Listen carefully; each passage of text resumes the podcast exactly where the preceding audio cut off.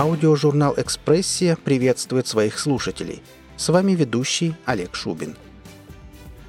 Упорство машины, хитрость змея, человеческие пороки – его оружие. Он выполняет задание того, кто творит нового человека, совершенного, безгрешного. Найдется ли убийца место в новом мире? В мире, созданном на лжи, подкупе и убийствах? И сможет ли любовь излечить от желания доминировать над смертными? Рассказ Романа Шемякина «Змей. Помощник Бога» в исполнении Сергея Герасименко поможет ответить на все вопросы и увлечет интересным сюжетом и непредсказуемым финалом. Аудиожурнал «Экспрессия» желает всем приятного прослушивания –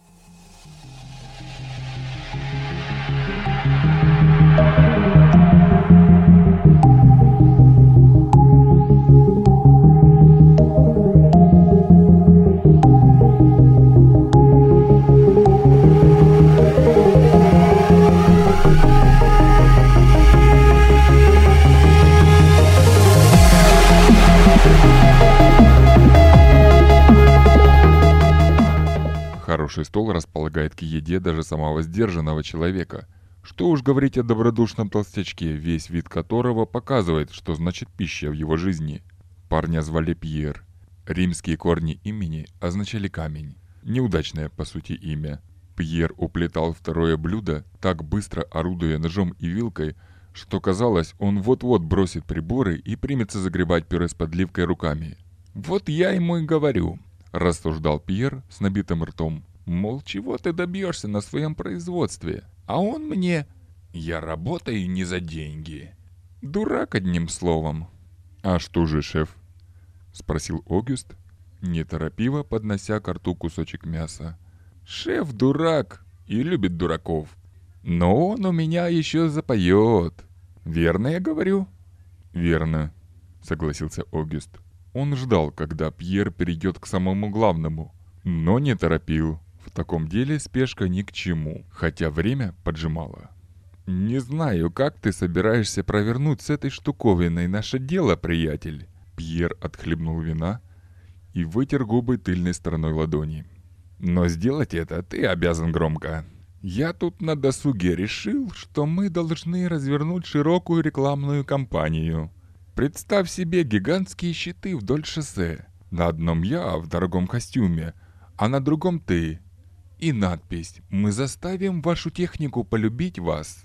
«Ну, каково?» Огюст ответил не сразу. Посетители ресторана смотрели в их сторону с осуждением. «Неплохо», – тихо ответил он. «Но не слишком ли много пафоса в твоих лозунгах?» «Этим мы и привлечем больше внимания. И лицо надо сделать таким». Пьер состроил зверскую рожу, предполагая, что так должен выглядеть напористый бизнесмен, и прорычал «А где же десерт?» Принесли десерт. Белоснежный андроид с логотипом корпорации Андракор аккуратно поставил вазочки с разноцветными лакомствами, убрал грязную посуду.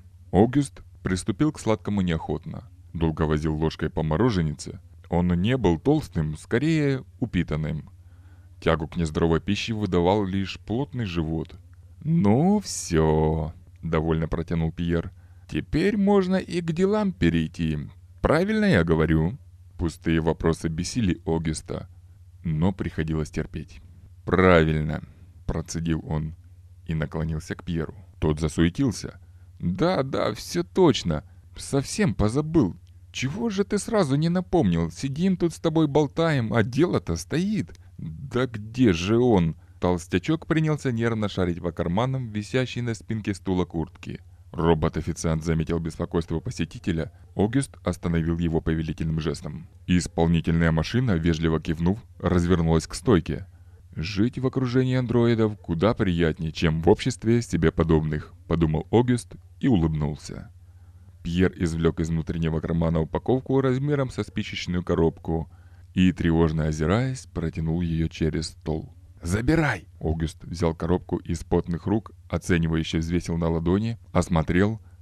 «Да прячь же ты!» Пьер возил пальцами по жирным губам. «Представляешь, что мне будет, если кто узнает?» «Не узнает». Огюст уверенно спрятал коробку в карман пиджака. «Еще десерт?»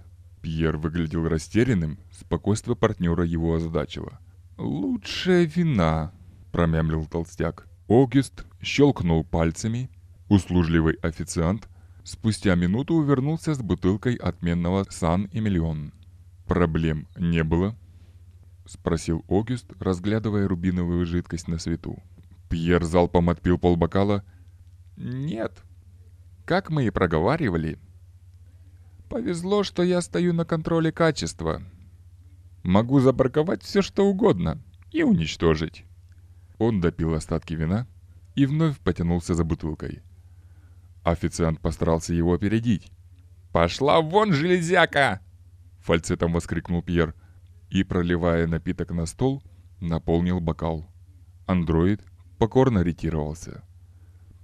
«Успокойся, Пьер», — покровительственно изрек Огюст. Мы на пороге успеха. Вот. Он протянул ему новенький кожаный кошелек. Здесь кредитная карта на твое имя. Чтобы все выглядело естественным, я добавил туда еще немного наличности. Толстяк осмотрел содержимое и расслабился. Даже позволил себе улыбнуться. «За успех!» — поднял бокал Огюст. «За успех!» радостно ответил Пьер. Огюст проводил неуклюжую фигуру за зеркальными дверями контрольно-пропускного пункта. Обнесенное забором с колючей проволокой, предприятие выглядело неприступным. Ему повезло, что работник отдела контроля качества ради денег и жратвы был готов на все. Болтливый толстяк вводил знакомство с половиной компаний и охранниками. Пьер оказался невероятно туп чтобы заподозрить неладное. После обеда заводской квартал опустел. Низкие серые облака обещали грозу. Тяжелые грузовики то и дело проносились вдоль тротуара, поднимая клубы пыли. Огюст последний раз оглянулся и поспешил во свояси.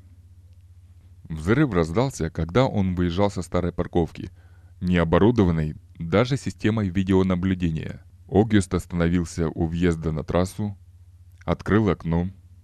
Выла далекая сирена.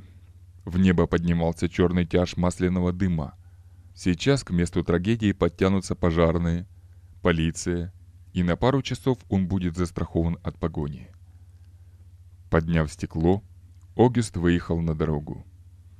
На первом же перекрестке столкнулся с полицейским кортежем, улыбнулся и повернул в противоположную сторону.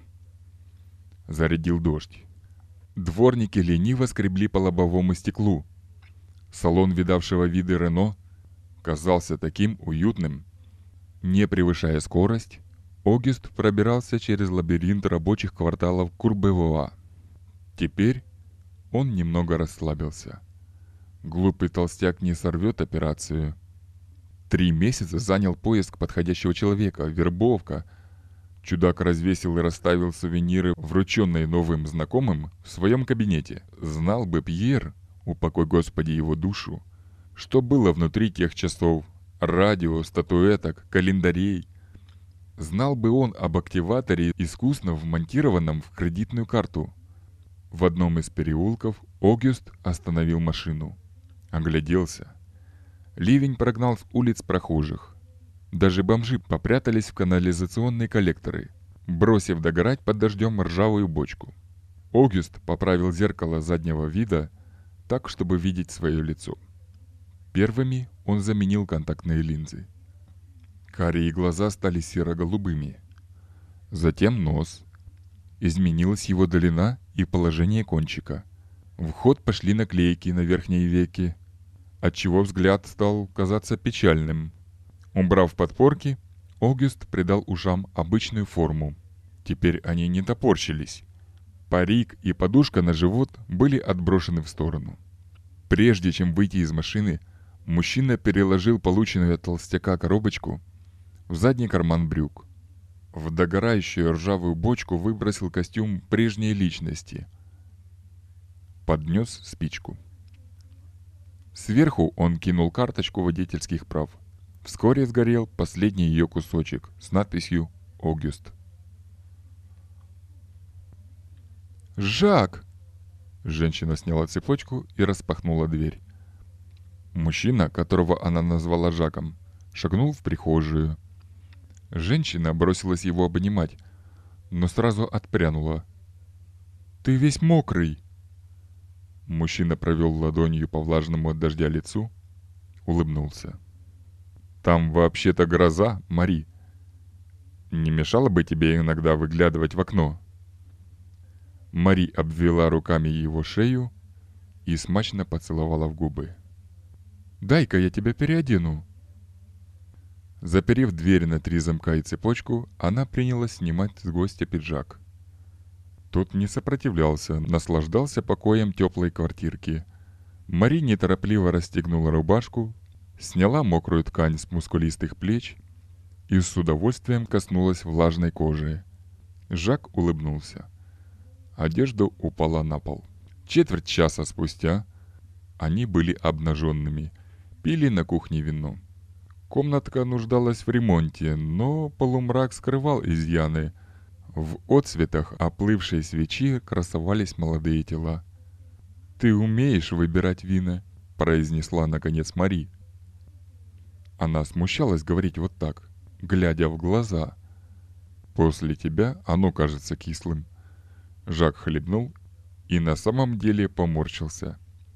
Смущенная Мари только улыбнулась. «Как твои дела?» «Отлично», — ответил Жак. «Заключил большой контракт, и дело идет к концу. Боюсь, как бы и не сорвалось. Но с твоей помощью, я думаю, выкарабкаюсь». «И как я смогу тебе помочь?» — рассмеялась шутки Мари. Ей было легко поддерживать разговор. Все просто. Когда я с тобой, у меня все получается. Я справлюсь с любым делом, даже самым сложным. Ты моя муза. Да ты сама это знаешь. Мари зарделась и спрятала дрожащие губы за бокалом. Жак налил ей вина повторно. «Я же совсем захмелею!» Заплетающимся языком проговорила Мари, улавливая легкую улыбку на лице любовника. За окном шел дождь, бутылка вина быстро опустела под приятный разговор. Мари не заметила, как в одиночку справилась с ней. «Пойдем?» Жак залпом осушил единожды наполненный бокал, поднялся и потянул женщину в комнату, служившую хозяйке и гостиной, и рабочим кабинетом, и спальней. В ночной тишине слышалось глубокое дыхание Мари. Шелестел компьютерный кулер. Жак посмотрел на часы. Полночь. Тело затекло, мышцы на руках неприятно покалывали. Зато Мари удовлетворенно улыбалась во сне. Жаку не пришлось сильно напрягаться. Тяжелее всего было выдержать ее присутствие. Неумение поддержать банальный разговор и едва сдерживаемая похоть портили привлекательную Мари. Но она была полезна. А прочие – временные трудности. Жак сел за стол, пошевелил мышкой, заставляя монитор проснуться. Как и всякий, кто берет работу на дом, Мари не ставила на пароль вход в систему. Нужная программа Жаку запустилась и отозвалась. «Привет, малыш!» «Привет!» ухмыльнулся и погрузился в работу. Через полчаса Жак закинул руки за голову и удовлетворенно откинулся в кресле. И тут же поморщился. В спину кололи погоны. Синяя форма Марии висела на стуле. Жак встал и пошел на кухню, где сгреб в полиэтиленовый пакет бутылку вместе с бокалами. Нельзя оставлять экспертам даже такую зацепку. Они могут выйти на поставщика транквилизаторов – которого Жак еще собирался использовать. Мари даже не поменяла позу, спала глубоким наркотическим сном. Эта женщина превращала бездушный механизм в услужливого и общительного представителя закона. Операторы мобильных систем патрулирования стояли за сверкающими андроидами, защищали город вместе с полицейскими. Роль Мари была сыграна – Вместо счастья с процветающим бизнесменом, случайно пришедшим к ней в дом, она получит внутреннее расследование, отстранение от работы, лишение лицензии. Без жалости и сочувствия бывший Огюст А теперь и бывший Жак в машине отправился в сторону шоссе. Путь лежал в аэропорт Шарль-де-Голь. Автоматическая система контроля ему больше не угрожали. Международный аэропорт Парижа бодрствовал. Раннее утро ничем не отличалось от полудня, равно как и от глубокой ночи. Пассажиры прибывали и улетали, спали прямо на чемоданах и сумках в зале ожидания. Сидели в кафе, поглощая кофе, поедая круассаны, чтобы приобщиться к французской культуре. В смешении народов, языков, запахов Сергей Петрович Орлов чувствовал себя в безопасности. Прибившись к группе россиян, он ожидал начала регистрации возле стойки. Его волновала таможня, Сергей разглядывал здешних служащих. Мужчины, женщины, роботы. Люди выглядели сонными, но не теряли бдительности. Роботы подчинялись командам. Сергею предстоял барьер морали и ответственности таможенников. Мужчина в голубой форме таможенного контроля печально смотрел в одну точку. Казалось, он был не в себе. Наркотики, депрессия, семейные проблемы Сергею было наплевать. Очередь сама подтолкнула новую жертву. «Вы знаете процедуру?» – поинтересовался печальный таможенник. «Простите, я плохо понимаю по-французски», — ответил Сергей с чудовищным акцентом. Таможенник скривился и произнес немного четче. «Хорошо, тогда откройте, пожалуйста, сумку». Сергей усмехнулся. Таможенник ждал либо внеочередной отпуск, либо увольнение. Процедуры нарушались безбожно. Сергей изобразил недоумение для камеры и выполнил требования. Часы, кошелек, мобильный телефон и ключи легли на стол. «Уберите!» — лениво махнул рукой печальный, брезгливо глядя на засаленную трубку и кошелек. «Проходите уже, все в порядке!» Сергей забрал вещи, документы и, потерянно озираясь, прошел к турникету. Женоподобные андроиды услужливо показали путь. Опять безмерно повезло. Впрочем, ничего удивительного. Самолет должен был взлететь по расписанию. Пять часов до Москвы. Можно было вздрыгнуть. Молодой сосед попался не из болтливых. Надел наушники и уставился в планшет. Слева иллюминатор. Удачное место. Серая мгла за окном навевала тоску. Сергей всякий раз заглушал ее действием. Вот только в кресле лайнера особо-то не развернешься. Здесь, как и в любом другом месте, его окружали человеческие пороки. Единственная работа. Пороки приводили людей к смерти. Ожирение вызывает диабет, и человек теряет ногу от гангрены. Врач, выполняющий операцию в той же мере, калечит жизнь пациенту. Сергей вырезал пороки без скальпеля и получал за это деньги от заказчиков. Так он успокаивал собственную совесть, говорящую в минуты бездействия. Успокаивал, и она засыпала. В салоне объявили готовность к взлету и просили пассажиров отключить электронные приборы. Сосед с планшетом не отреагировал на просьбу. Плевать он хотел на навигационное оборудование. Он заплатил за комфортный полет из пункта А в пункт Б. Сергей же представил, как удивился бы эгоистичный пассажир в случае аварии или отклонения от курса. Но промолчал. Самому Сергею отключать мобильный телефон не пришлось. Место аккумулятора занимал агрегат, полученный от покойного, как надеялся Сергей Пьера. Заревели моторы. Пассажиры вжались в кресло. Самолет начал длинный пробег. Полоса закончилась, тряска прекратилась. Заурчали подъемники закрылок.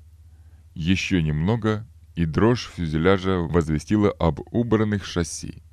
Заботливые роботы-стюарты и стюардессы принялись обходить салон, выясняя, не понадобилась ли кому-нибудь помощь.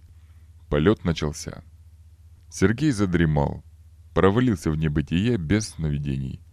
Ложь, неприятные разговоры с неприятными людьми, сдерживающее отвращение, убийство Элементарное недосыпание свалили его. Он почувствовал сильную тряску и открыл глаза. Над ним склонился андроид. В чем дело? Сергей знал, что роботу нужно услышать речь человека для выбора языка. «Прошу прощения», — Пропела машина по-русски приятным женским голоском. Вас просят пройти в конец салона. Не оценив ситуацию сонным разумом, Сергей полез между креслом и дремлющим соседом. Только заметив впереди мужчину в штатском, он осознал происходящее и повернул назад. Проход перегородил андроид. «Добрый день, господин Орлов!» Радостно улыбнулся невзрачный тип в джинсах и простой куртке. Сотрудник службы безопасности авиалинии. Они стояли в тесном тамбуре, лицом к лицу. Слева туалеты, справа аварийный выход, а сзади робот. Не стоило и помышлять о побеге. Очень рад лично познакомиться с человеком, наделавшим такой переполох. Не понимаю, о чем вы. Как можно искренне удивился Сергей. Какой переполох? Я спал. Все верно. Вы спали. А я, знаете ли, нет. И за это время получил очень интересную информацию об одном пассажире. О ком же? А у вас, разумеется. Иначе эта беседа состоялась бы с кем-нибудь другим. Болтливость оппонента была на руку Сергею. Он лихорадочно искал выход, но все варианты сводились к одному – «Ну что же вы молчите, господин Орлов? Нечего сказать?» «Не хочу впустую тратить ваше время». «Бросьте». Работник службы безопасности взглянул на часы. «Времени у нас предостаточно». Сергей обратился к часам. До конца полета оставался час. Самолет находился в воздушном пространстве России. «Ладно, ваша взяла», — вздохнул он. «В чем я прокололся?» Мужчина улыбнулся шире прежнего. Прокалываться, как вы изволите выразиться, могут себе позволить профессионалы. Дилетанты, вроде вас, просто ошибаются, как правило, первый и последний раз. Хорошо. В чем же моя ошибка? Сергей вспомнил шахматную партию, доиграть которую не довелось из-за отъезда. Ему не нравилось иметь дело с противником, взгляда которого он не видит. Однако мог позволить себе только виртуальную игру – как и на шахматной доске, сейчас Сергей пускал в ход ненужные пешки. Провоцировал соперника на выгодный для него ход. «Да вы не кипятитесь!» — ухмыльнулся безопасник и потянулся во внутренний карман куртки. Сергей скрестил руки на груди. «Я и не думал, просто хотел узнать». Не вынимая руки из-за отворота куртки, тот ответил. «Еще бы не хотели. История и в самом деле захватывающая. Я не знаю, в чем была цель подрыва завода, но охрану вы провели мастерски. И загримировались, система не сразу разобралась, что к чему. А потом еще и взлом базы данных мобильного наблюдения. Как вам удалось получить доступ? Просто повезло. Вы так считаете? А вот ваши сотрудники думают иначе. Они уже схвачены.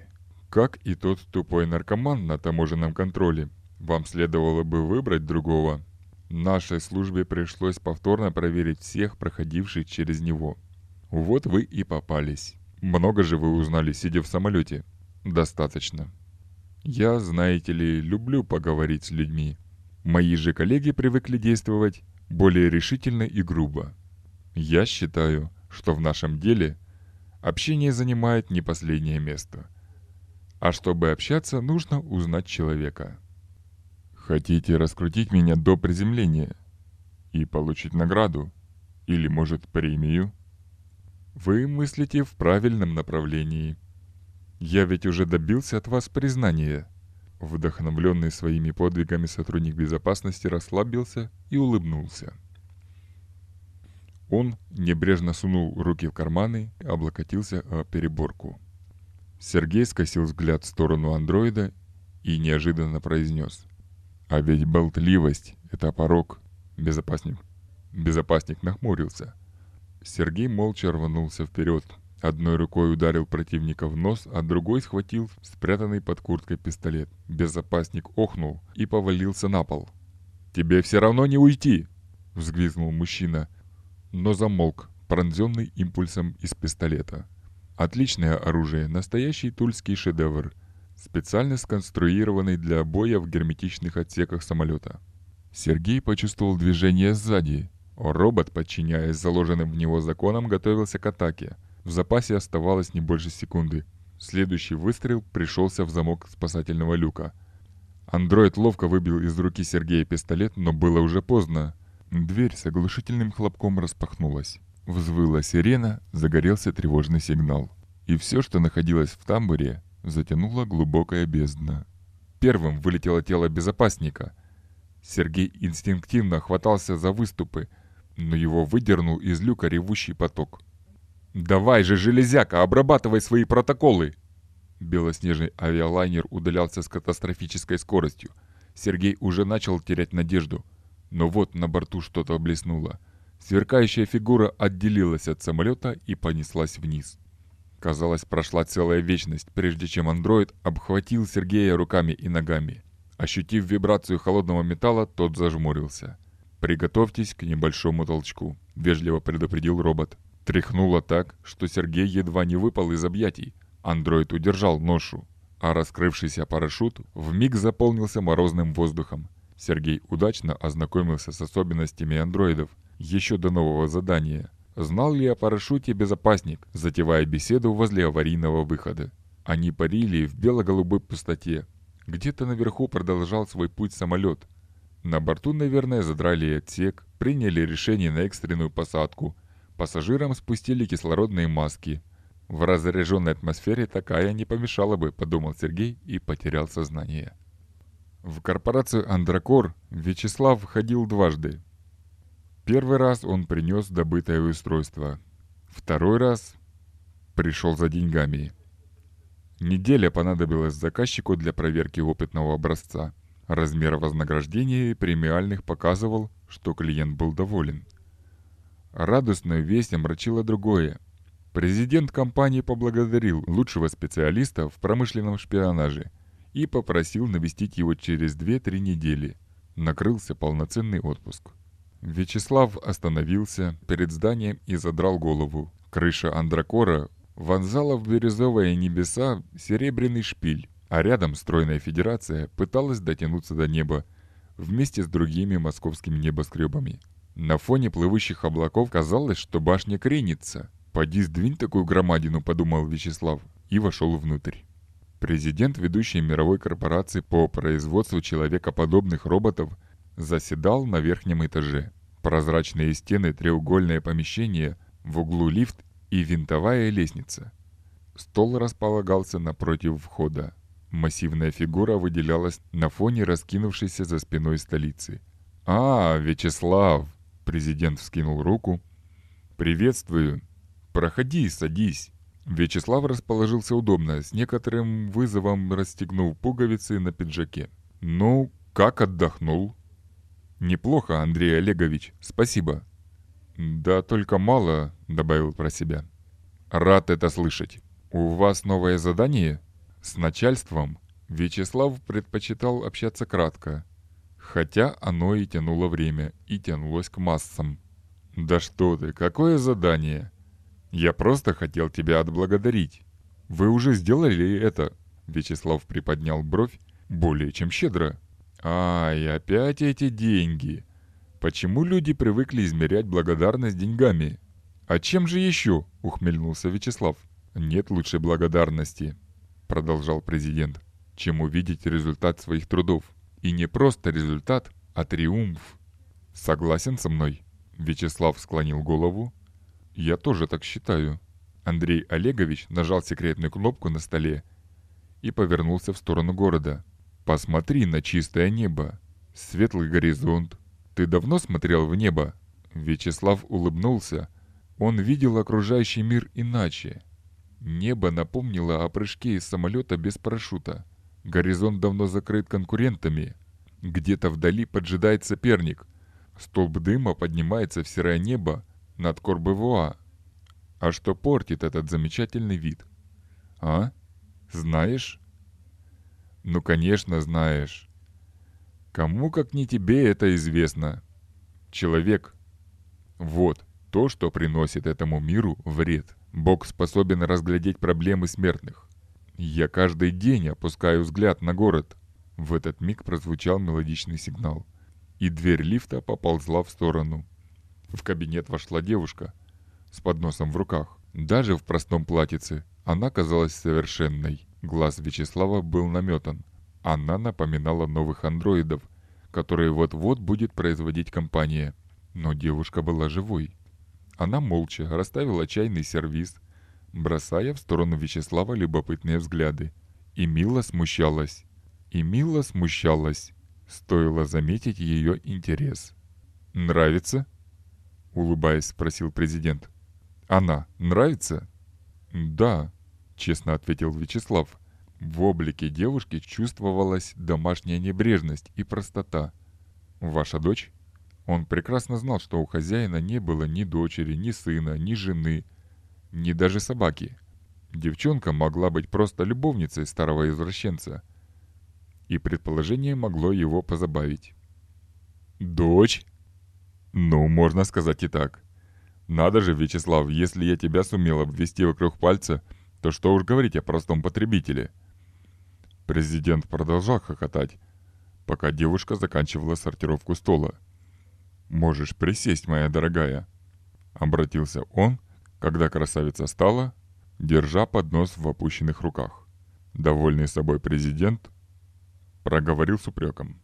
А ведь ты, Вячеслав, непосредственно принимал участие в ее появлении.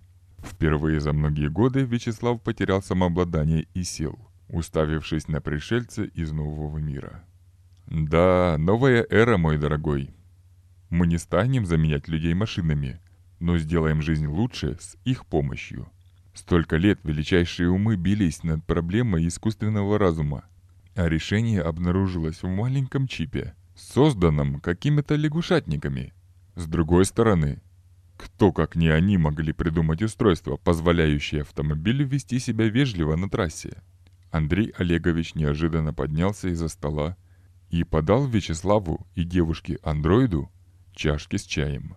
Вот ведь удивительная вещь. Электронный мозг способен вместить в себя терабайты информации, но не может быть разумным, не обладая хотя бы зачатками морали – но в этой прелестной головке скрыта совершенная мораль, кристально чистая совесть. Французы поработали что надо. Мои ребята на одной конференции прослышали про их инновационную технологию, но воспроизвести действующий модуль они не сумели. Результаты были у них только в компьютерах. Но затем пришел ты, и вот, Андрей Олегович ткнул жирным пальцем в девушку. Представляешь, мир начинает новую жизнь, Упорство машин, совершенство технологий и торжество совести. Так может и сбудется пугающее предчувствие человечества. И роботы нас уничтожат. Нет, не убьют, а вытеснят с эволюционной арены. Ну что же вы чай не пьете? Не нравится? Чай Вячеславу нравился. А вот слова президента огорчили. Есть у них правда, есть недостаток. Андрей Олегович нахмурился. Видишь ли, Честные они. И правильные до безрассудства. Это вот была подключена к моей внутренней системе. Сначала ко всей... Сначала ко всей, но потом пришлось ее отключить от коммерческих операций. Ее расчеты приносили мне убытки. И срывали контракты. Но ведь мы их делаем не для работы, а для жизни. Президент поднял чашку, словно это был фужер с шампанским. Ну так вот, ты доволен делом своих рук?» Вячеслав кивнул, опасливо косясь на живого робота. «Я считаю, что ты заслужил провести месяц-другой на шикарном курорте». «Спасибо, Андрей Олегович. У меня просто нет слов». Вячеслав поспешно поднялся и застегнул пиджак, замечая скользящий по его телу взгляд андроида. «Спускайся на 72 уровень. Там тебя ждет особый багаж. Всего хорошего, мой дорогой. Наслаждайся жизнью. Дорогая, проводи нашего гостя. Девушка поднялась и, взяв Вячеслава под локоть, подвела к лифту. Вячеслав размышлял о том, как лучше использовать компроматы на владельца Андракора, взбалтывая остатки коктейля на дне бокала. В комнату вошла Настя. Вячеслав дал ей имя еще на 72 уровне. Конечно, Настя была шпионом корпорации, но могла этого не знать. За время отпуска Вячеслав взял в привычку рассказывать о себе. Он вспоминал операции, удачные и даже не очень. Живописал трагичные и кровавые последствия. Будто готовился издать автобиографию. Он заново радовался, как ловко обводил вокруг пальца бдительные службы безопасности. Вячеслав гордился быть лучшим в профессии. А она слушала и кивала. Месяц в Майами они купались, загорали, занимались любовью. Будущее человечества настигло Вячеслава.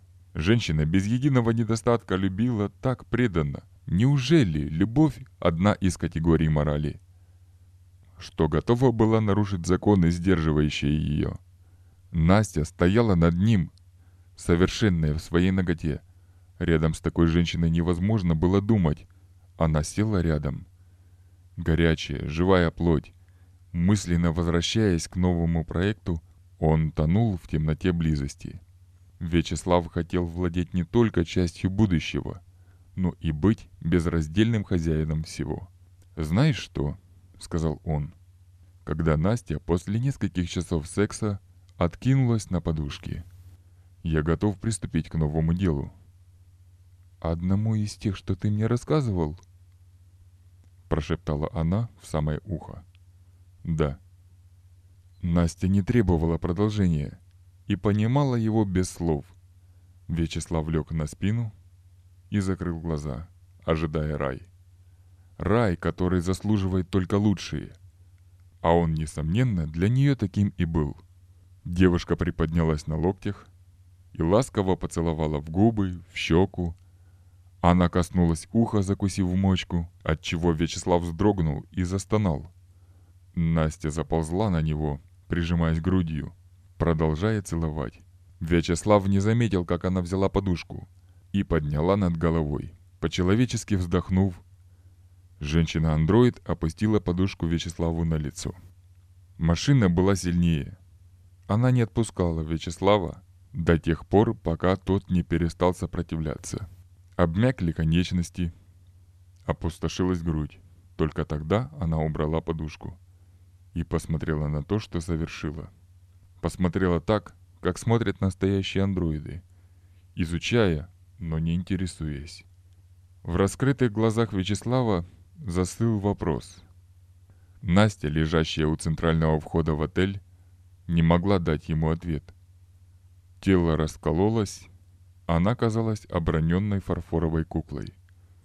Куклой с обостренным чувством справедливости.